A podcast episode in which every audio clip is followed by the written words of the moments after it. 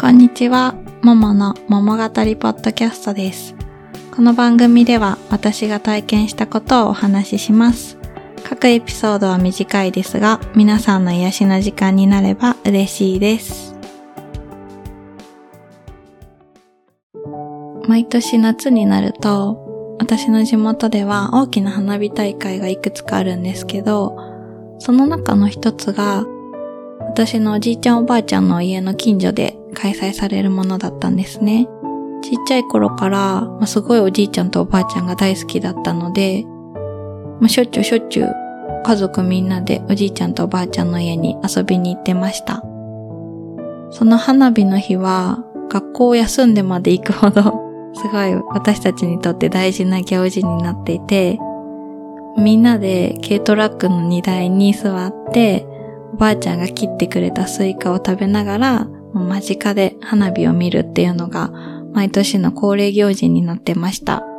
親戚のお兄ちゃんとかお姉ちゃんも一緒に見たり、あとは親戚のおじちゃんだったりおばちゃんだったり、本当に親戚一同集まって見てるような状態でした。すごい楽しくてそれが、おばあちゃんおじいちゃんに会えるのもすごい楽しかったし、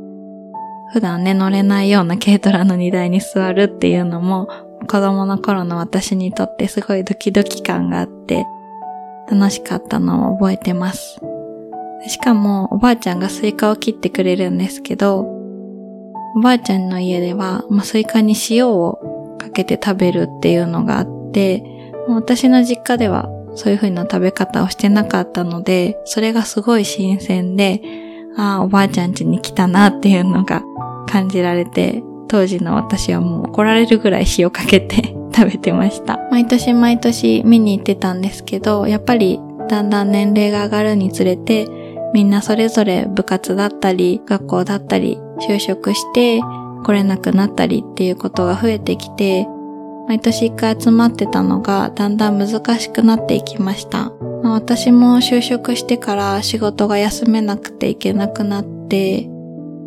ああ、行けなくなっちゃったなっていうのをずっと思ってたんですけど、本当に数年前におじいちゃんが亡くなって、今おばあちゃんは施設に入っていて、もう本当におじいちゃんおばあちゃんの家に今誰もいないような状態なんですね。ただ、今住んでいるところから、去年すごいその花火大会の花火が見れて、その時のことを思い出して、昔はみんな集まれて見てたのに、今こうやってベランダで一人でぼーっと見てるんだなって思ったら、なんだかすごい切なくなってしまって、まあその時はね、当たり前で、まさかそんな風になるなんてことはあんまり考えてもなかったんですけど、やっぱり時が進めば周りの環境も変わるし、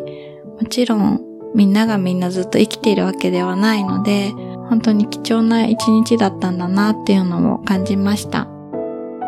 毎年そうやって忙しい中、連れて行ってくれた両親にはすごい感謝してます。そしてこの花火の大会ずっとずっと続いていって、毎年の私の中の思い出が途絶えることがなければいいなと思います。